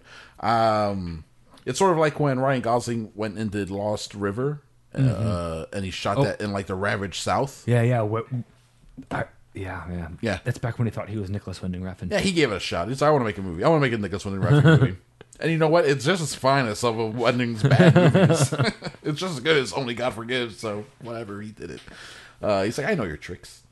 Um, he got uh, called out for uh, poverty plagiarism uh, because poverty porn. Because it's like, yeah, you're just going down to these fucked up neighborhoods and using them as uh, free backdrops, essentially cheap backdrops, uh, just for like cheap set dressing. And maybe that's true.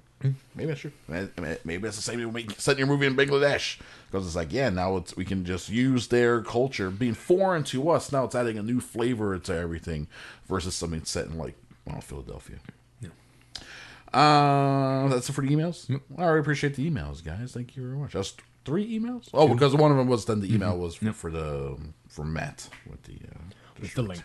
all right, so let's talk about some of these uh, movie theaters opening and closings. Uh, people getting mad at each other. So Universal announced that they made hundred million dollars on VOD, which sparked a whole bunch of articles about is this the death of movies, blah blah, which it's not. And then AMC, head of AMC. First off, uh, like a month ago, before Trolls came out, uh, one of the heads of uh, one of the chains, I think it was AMC, it was like we we theater exhibitors have long memories and we'll know uh, who does what during this time and now they just came out and said that the amc head was like uh, universal movies will not play in our theaters because they have uh, jumped the window and instead of pushing all the movies out they're putting some directly on vod uh, regal then put out a statement that was a little more hedged and they're like we will not play any movies not they didn't like blanket a, a studio, but they said we will not play any movies that don't abide Follow by window. follow the window, the ninety day window. Any day and date stuff we will not play. Uh, so they came out on the side of exhibitors, but it was much more a softer thing. But anyway, so now this is public war awards. It also started because the head of Universal, I don't know if it was necessarily the head, it might be the new guy, the new head. He uh was like, yeah, VOD now it's a viable thing. Maybe we'll just go to streaming. You know, uh, the theatrical experience isn't what it used to be. Blah blah blah. So theaters were like, fuck you, we ain't playing none of your movies. And then he's already come out. I'm like, whoa, whoa, whoa! My bad. I didn't say. Yeah. so it's all just like posturing, public posturing for behind the scenes negotiations. When theaters reopen up, they're probably going to try to angle to get a bigger cut of the pie. They already have to give like X amount. yeah, like fifty percent of the movie ticket has to go back to the studio. That's why your bucket of popcorn costs nine dollars because that you know that's where they're really trying to make their money. Yeah, well, that is where their highest profit margins are. So they have to uh, maybe they can uh, get some of that cut back. They got no choice. I mean, on those tickets. It's it's the same reason why your you know vodka soda at the restaurant costs seven dollars. Got to pay for everything. Yeah, my vodka soda at the movie theater is costing seven dollars as well. Exactly. now, because now they have. Well, actually, they don't have vodka, but the beer is seven dollars. Right, exactly. So um, it's all it all comes down to money and profits, and movie theaters aren't going anywhere. Uh, when they reopen now, that's obviously a big old changing thing, and it's a we have this stupid state to state issue of. I mean, not necessarily stupid. Some states got hit harder than others. New York, California have more shit to deal with. Washington has more shit to deal with than fucking South Dakota. than fucking South Dakota. Uh, but uh, because of meatpacking plants and prisons being in rural areas and all those stuff still being open, now the rural art rural outbreaks are beginning to manifest, uh, all centered around those spots. So I mean, it's a it's a virus that knows no sociopolitical uh, boundaries. Everyone Doesn't know any boundaries. right. It's just that's a that's a problem. It, it doesn't know social distancing. It has no boundaries. Come on, virus, be cool, bro. It's like, nah, bro, I want to be inside you. Ah, fuck you. So the uh No, no, no. I'm the one being inside you. like that's brutal. That's not good. And the uh so like Texas is reopening, right? Making a big deal. Georgia, they're reopening. Uh so movie theaters I mean, now Florida to a point. Florida, they allowed the uh, all these actually most states, a majority of states that gave out these two to four week orders, um, they're not extending the orders. So now it's becoming complicit on uh, business owners to make sure that uh, safety standards are whatever. So movie theaters are they're they're putting out ideas. They're trying to figure out well, do we have uh, temperature check-ins? You know that already it's being done around the world in many places. Uh, do we have um, what capacity do we operate at 25% 50% uh, theater seating seating is uh, assigned anyway so they can block off a whole bunch of seats I was about to say, all they have to do is put a seat or however many seats they deem necessary between the tickets that they sell. right exactly. Sorry, Uh, these are already quote unquote sold. but, but you are still sitting in a room with like you know 30 other people all breathing the same air. So uh, are masks going to be required in movie theaters? Or am i going to have to sit there with my bandana which is only effective for 30 minutes or so because the moisture in my breath then makes it ineffective. That it, it's a, that's a quick fix. It's not meant to be an all-day thing the the bandana look as much as i uh, i like it Well, maybe you gotta walk in. Yeah, two hour movie. Better bring four bandanas with you. and all of a sudden, up on the screen, My alarm goes off. bandana Beep, beep, beep, switch. I go from white to blue. They're coded. My bandanas are coded. Oh, we're in black bandana territory. That means the movie's about to end. Um, yeah, that's actually not a bad idea. That- There you go, Chris. I solved your problem. This is the way the world works now. Uh, so we got AMC and Regal and theaters are all being pissed at each other, but also like Regal and AMC are not not going to play Fast Nine when it comes out next year. So a billion dollar movie, they're not not going to play it. So it's it's all a bunch of banging your chest, uh, uh, Tarzan style. Um, Academy Awards changing their rules just a little bit Saw that. not not completely. People obviously want to see the headline and be like, "Oh shit!" Uh, like Netflix, extraction is now uh, eligible or whatever. I mean- but no, No. no, that's not. You gotta get into the, got to get into the nitty I mean, gritty of it. not that it would e- even be nominated anyway. Um, as per Variety, movies like Trolls World Tour and uh, King of Staten Island, which Universal bumped, uh, that debut on VOD will be eligible for awards consideration. However, However, films debuting on digital platforms will have to have a planned theatrical release, as well as their product available on a streaming platform made avail- that's made specifically for Academy members. They have their own streaming service. okay. To make it easier for them to see Academy uh, nominated movies or eligible movies, I should say. Um, if theaters reopen before the end of the year, the seven day screening window in New York and LA is back. Oh wow. Okay. Okay. So, um, for example, Trolls World Tour is now out on VOD. If they want it to be eligible for uh, animated Best Picture uh, at the Oscars and theaters reopen by the end of the year, they have to put it back in theaters uh, to let it play for at least a week. Even if by that point it's they printed the DVDs, it's at home. Mm-hmm. Well, it's, still, it's I already mean- fucked out of shelf life. Normally, right before the Oscars, they most theater chains do that fucking an Oscar-nominated run all over They again. might, they might do some of that anyway. That's very true. Absolutely. So, uh, but that's also a sort of a gambit to then help the home revenue services and things like that. So, uh, we'll see. We'll see how this all plays out. So, movies that debut streaming wise, the, the caveat has to be like they had a theatrical release. It wasn't going to be a streaming movie anyway. It's something designed to come out in theaters, and it only came out VOD because the theaters weren't available. Mm-hmm. It, it's much different from like now all movies are available to for the Academy. You know. Um. So let's see here. Uh, oh, couple, and then these are also a couple interesting articles. Episodes can go a little long today because I do want to throw in some non-COVID stuff, but this is truly fascinating. Tyler Perry, savior of Hollywood? Question mark. That was meant to be heard in like an ironic sort of. Okay. Um. Also, because he's in Atlanta. Yeah. He's, he's in Georgia, but he has his you know Studios, yeah, California studios. His awesome studio with like the Denzel Washington stage and the Oprah Winfrey stage And the fake stuff. White House. Yeah, the fake White House. Yeah, that's awesome. that's awesome. I love and hate this guy for so many different complex reasons. But this is some of the stuff that I love, and this is some outside of the box thinking that could get productions uh, back up and running. At least his productions. All right, here we go. Uh, Tyler Perry has been a maverick of uh, blah blah blah. Tyler Perry Studios, etc., etc. Here we go. Really, I don't remember. I, I don't remember Tyler Perry in the movie Maverick.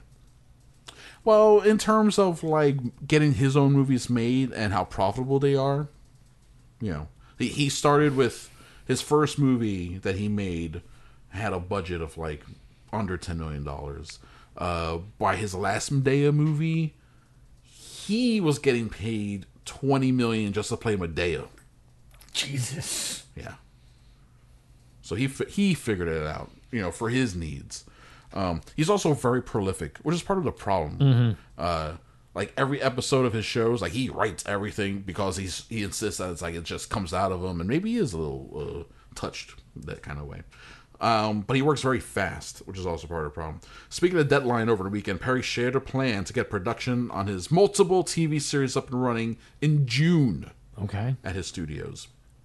Um, a strict protocol that involves testing and sequestering the show's cast and crew on the sprawling lot. There's a specific reason why Tyler Perry can uh, um, uh, think about this, can can even question, not a question, what's the word I'm looking for? Can consider doing this. It's because uh, one 22 episode season of a Tyler Perry series is shot in two and a half weeks. Oh yeah. Hey, listen, you're staying in this hotel, or, or we've converted this building to dorms. Yeah. Uh, you'll be staying here for the next two and a half weeks, then you go home. You'll be here for three weeks, maybe four Yeah. tops, a month tops. Uh, compare that to a typical broadcast uh, 22 episode series, takes eight months to shoot. Yeah. He gets that shit done in two and a half weeks. Uh, so that's a possible plan of his. One way studios can get up and running. They're talking about in California, slowly allowing, uh, issuing permits to very small productions. Um, so your bigger productions like the Batman and all that stuff that's been on hold, that's still going to continue to be on hold until they can figure out a way to work in in very very very small rooms uh, or very small crews. Um, so we do have an idea though a vague timeline ish as of now. It's looking like July or August is when we can start seeing some of those permits being issued. So the summer thing starts. That's the thing. Uh, all the content that's been made, apparently, we're getting ready to run out of it. All this content, Drew. That's a lot of content. All that content, but it's all it's all about to quote dry up the new stuff. The quote new stuff. Mm. The new new. The new that new new that N U N U is about to dry up uh, because production's all been halted. Uh, but that's fine. That gives me time to go back and watch all the stuff that I can finally watch The Wire. Seriously, right? I, I can finally watch The Sopranos.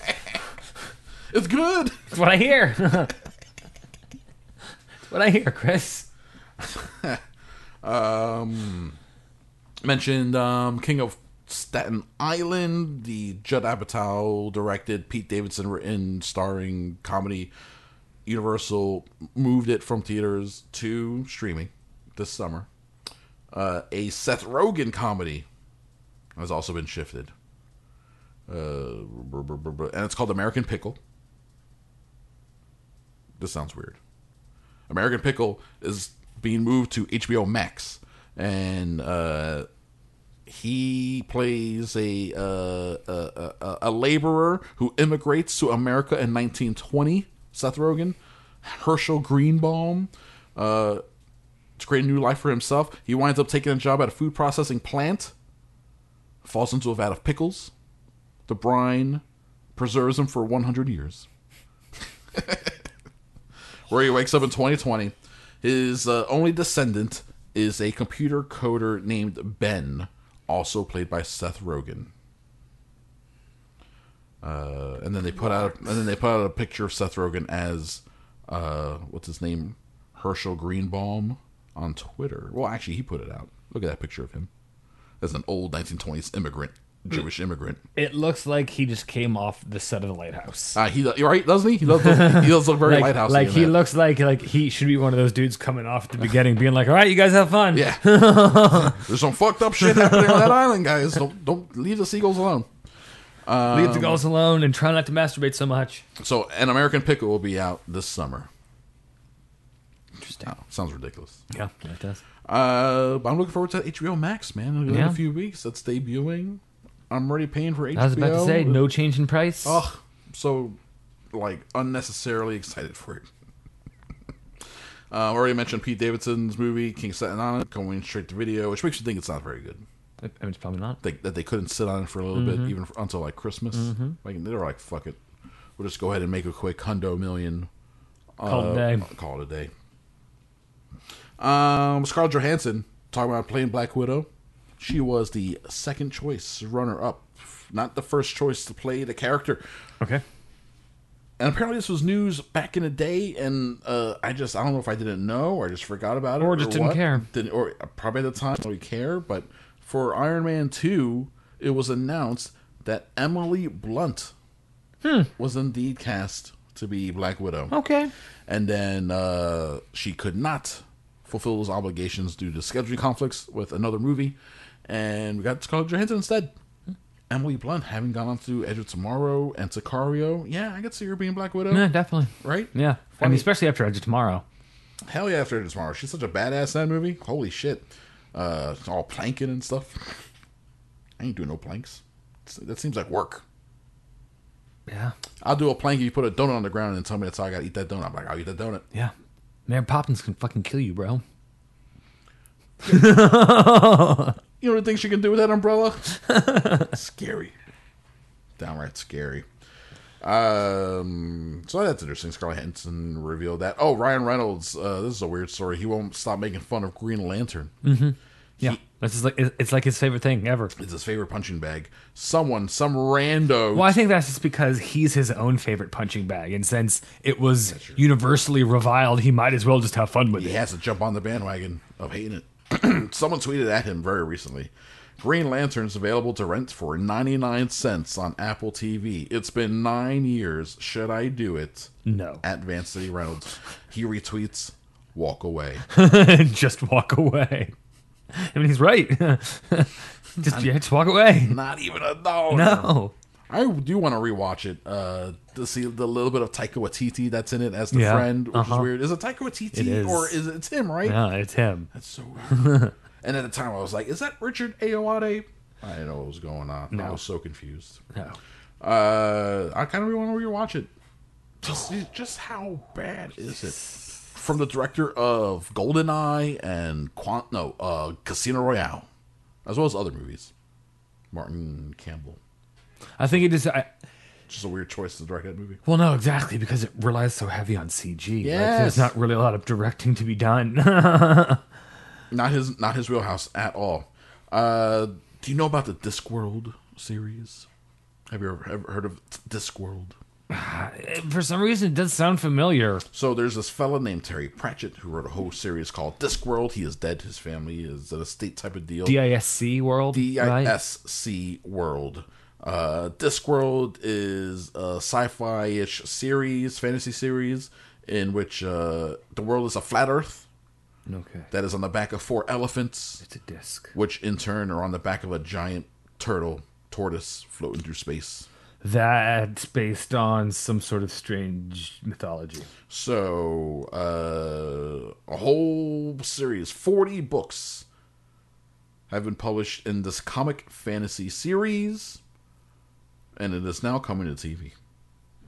I bet the flat earthers are gonna love it. Uh, Discworld is, uh, in, it says here, Discworld is made up of a series of interconnected stories that takes inspiration from and parodies the works of J.R.R. Tolkien.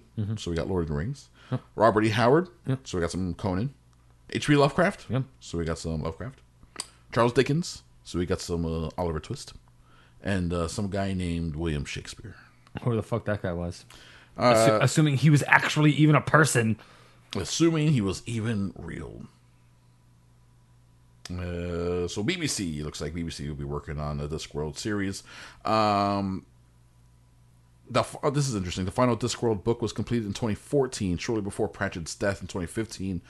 Uh, but his works have seen a boom in adaptations lately, with The Amazing Maurice and His Educated Rodents recently adapted into an animated film, and the acclaimed Good Omens, which Terry Pratchett co-penned with Neil Gaiman, become an equally acclaimed Amazon series. I was, about to say, I, last remember. year. I, was like, I th- that name sounds so familiar. I gotta check it out. So there you go. Yeah, he, he did correct did Good Omens. Uh, so keep an eye on Discworld coming soon. Speaking of coming soon, we got the Hellraiser TV series uh, being done for HBO Max or maybe just HBO proper. Yeah, for HBO, David Gordon Green, who has I swear to God, this guy has the weirdest career. I know, right? He started making tiny little Comedies. not even actually. His first few films were dramas. Uh, George Washington, all the you ever see all the real girls? That, that was like Zooey Deschanel's first movie, Okay. essentially, and it was Danny McBride's first movie, where he was on that production just as like uh, He was just a there. writer, yeah, like helping out, and um, the actor that the cast for that role dropped out, and he agreed to do it, and that was the beginning of Danny McBride's acting career. Um, you ever see Snow Angels with Sam Rockwell? yes.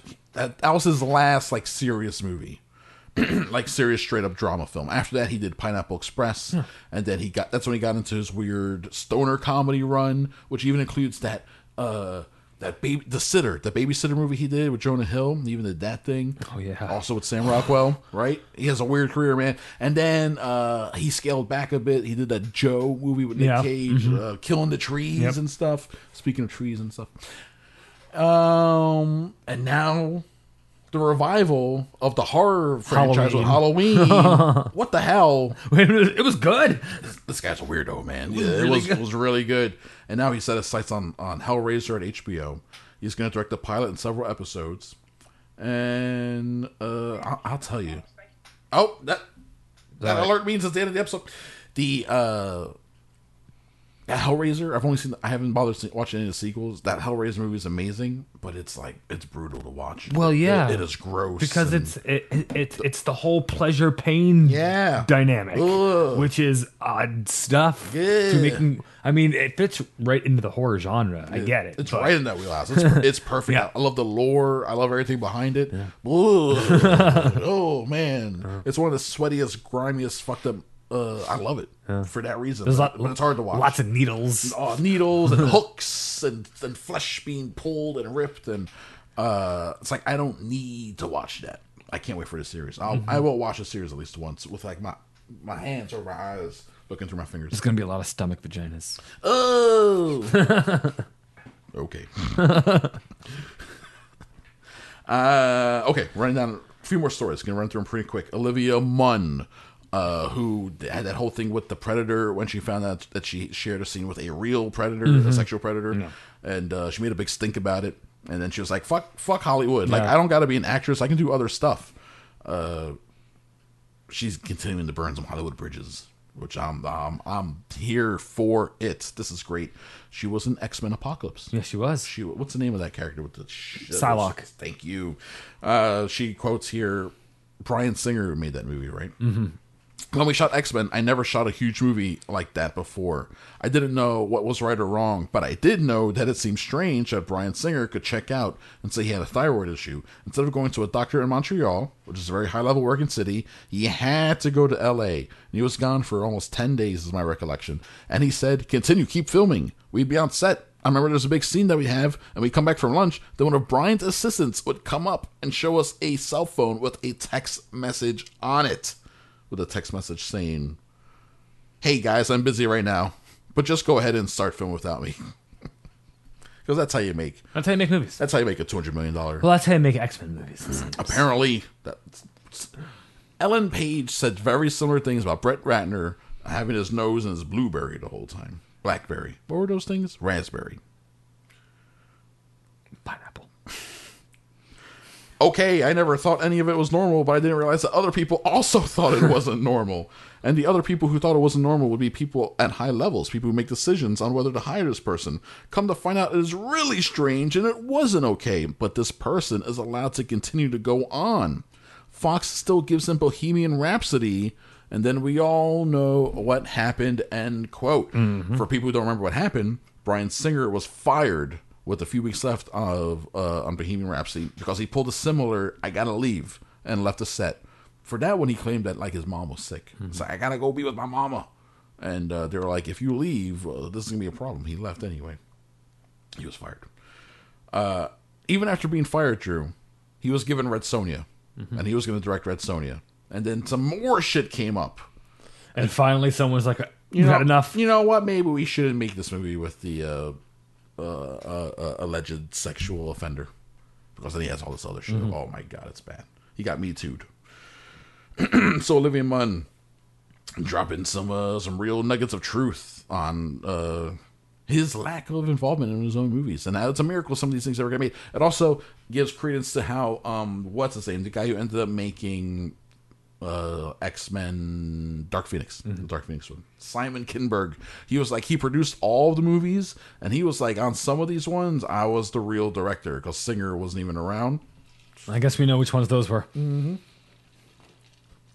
Like he's the quote real director of uh, the one who held it all together on Days of Future Past, which is actually a pretty good movie. I was about to say that's the, the, all the ones, maybe the best. It's it's funny when you see uh, now First Class works because it's a Matthew Vaughn movie and he was involved. He wasn't fucking off, It- and it's his movie. You can see how it's different from all Yeah. the other X Men movies. Um, but knowing all the shit, it's a miracle. Days of Future Past is even watchable, let alone good. Yeah, But it is. It's good. I think. I, well, if I remember correctly. I, I know. Memory, Scott. Wait, did I even watch it? Maybe I didn't watch it. You didn't. That's maybe you jumped the whole thing. I jumped. That's the lesson I'm supposed to take from Scott's email. Um, a couple of Stahelski Matrix John Wick related news. First off, uh, Stahelski is concerned about how he's going to top the stunts from John Wick three for John Wick 4 Uh, one of his direct quotes is uh, "Horses. How do I top horses?" So. He, well, yeah. so re- rest assured, he is staying up late at night, Figuring his out brain, trying to how am I gonna? I gotta do something better than horses. like, what the fuck do we do? we paint ourselves into a corner with this goddamn movie. hey, seriously, you should give him somehow get lightsabers into it. Just guys, come on. We're there already. He did admit that uh, making John Wick three, he got to the point where it was almost self parody. Like we uh, Yeah. now we really push it to this wacky action thing Uh-huh. uh, that we never we actually didn't initially intend, but it, it is what it is now. So, so- You're you're on horses, Yeah. they're on motorcycles, Yeah. and you're still killing them all. This is So- we are beyond ridiculous now. they- they've totally Fast and Furious that shit Yeah. uh, to the point where like, all right, this is what it is. we got to figure it out. Uh, meanwhile, uh, Stahelski and David Leitch, uh, I believe, are both on board with. Um, yeah, they are. Both of them have been brought on to help with the conceptualization of the action of the Matrix Four. So they're back. Bring it all back They're around. all back. All back around. Uh, now they did shoot the action for the a lot of the John Wicks, not the John Wicks, the Matrixes, but they won't be on doing second assistant stuff for Matrix Four because, uh, according to them, Lana Wachowski is now uh, all about shooting that action. All right, well there we go. Uh, let me see. It's more. Here's a quote from. This is from Stahelski. It's more about the creative concept of some of the choreography and backing them up with stuff. Other than the matrices, most of their stuff, what makes Lana so great is she directs her own action. We've had second unit directors on some of the matrices just because of the logistics involved, but of late, especially on Matrix 4, she's directing her own action. The second units for them are mostly establishing shots, the B sides of some of the compositions for some locations, but she does her own action. She weaves it into main unit stuff, which is why their stuff looks so good. Uh, they were really cool. Ask us help us out, ask us to help out with the choreography and some of the physical training for the guys. So that's what they're doing there. Um, helping a lot of it for a sequence. I think Dave's helping out for a sequence. Lana's come back with a lot of love to have a pseudo family reunion. So that's been a lot of fun. We just finished doing a sequence in San Francisco before the pandemic started. Um, yeah, so that's that's cool that they're all coming back together and working it out. Um, final story: Sylvester Stallone was doing a lot of Instagram Q and A's. He's been ahead of the internet interacting with fans game like before a lot of people even younger than him uh actors and movie stars and stuff he was doing uh like website q and a's and like moderated q and a's but still doing q and a's and stuff uh, back in 2006 uh, and he's shockingly good with evolving with uh, some of the social media times. So he's doing some stuff on Instagram, and someone asked him, "When do you think you were in your best shape, and when were you in your worst shape?" Drew, uh, when do you think he said he was in his worst shape? He gave three answers. Just one that's pretty obvious. Okay, go for it. Copland. Oh yeah. 'Cause- yeah, because He didn't even he didn't even take off his shirt in that one. Right. he put on that big old belly. But I think part of the reason he didn't take off his shirt is because, like, I bet you his arms and chest are still, like, pretty jack looking. Yeah. Because under the shirt, he's still, I watched it pretty recently. He's still kind of like, he looks like a bodybuilder who recently stopped working out. Yeah. Is what he looks like. Um, but his other answers are actually kind of interesting and has nothing to do with bulk. It's the opposite of bulk, actually. He, his answer, Copland, believe it or not, that's a joke, obviously. I thought I was really in terrible shape in Rhinestone because I was way too thin. I had to get thin for certain reasons, and I overdid it. Same thing with Grudge Match. Remember Grudge Match, the, the boxing movie, did with Robert De Niro Oh, yeah. like six years ago? uh, I was much heavier than Robert De Niro, so I had to come down and wait to make it look plausible, and that was uncomfortable. And here's a picture of him standing in front of De Niro for that movie, where he does look smaller than he does normally. Oh, yeah. Not that much smaller, No. but Yeah. he does have a big head. Maybe that's what he's concerned about. Um, and then for his best shape, Drew. You want to take a guess on that one? If you want to think about that, best shape movies. I mean, probably one of the middle Rockies because he's very '80s. He's like s- the first Rocky, like he's big. Yep. But he's he actually looks like a boxer. no exactly like he, he, he's he's got some padding so he can Yeah. take the hits. Yeah. In the middle Rockies movies, like he was just lean and fucking He just looks stupid shredded. Yeah. You're right. Um, best shape. Best shape was Cliffhanger and Rambo three and Rocky four. Okay, yeah, And- which sounds are about right, which are yeah. Mm-hmm. all those movies are back to back to back. Um, they were almost jammed together by by those were my primal years. Mm-hmm. Yeah, yeah. Now it is funny. Speaking of not taking his shirt off in Cliffhanger, he didn't take his shirt off. He did get down to a t-shirt, but He- because he, of the did cli- it, but he he was in the mountains. Yes. So he could- if he took his shirt it's- off, it's- completely implausible. Like in, insanely impossible. just a tank top. We'll we'll give you a couple of minutes. It's, it's a- fine. yeah, it's already bad enough that he's Yeah. on just a gray T-shirt, and Yeah. Mm-hmm. we're supposed to believe that he's mountain climbing. Yeah, but man, he was he wasn't great shape for him. Um, and then Rambo three, of course. So there we go. Stallone talking about uh talking about stuff on the interwebs. Uh, and also we did cliffhanger recently on the Patreon. Uh, I don't know if we're gonna do the Rocky movies. Mm, maybe like a Rocky three because that one's fun. That's a fun movie. It's up to you, Chris. I know, but I'm, uh, but we can do we can do those Rambo sequels. Sequels. We can we going Sequels? We gonna do those Rambo sequels. See, that's part of that new old English. When in the future, if it's a Rambo sequel, it's a sequel. What's a Rambo sequel? We'll find out on Patreon in the future. That was your commercial for the week. Uh, Drew Coburn. Chris Crespo. That brings us to the end of the episode. So thank you, sir. You're welcome. And then you are welcome, listeners, for this week's show. Uh, we'll be back next week with episode 383. What we can talk about, I don't know, but it's gonna be about stuff, and you gonna enjoy it. Cause what else are you gonna do? I mean, they can hate it. Actually, the states are reopening, so now they have stuff to do. Excellent. Peace out.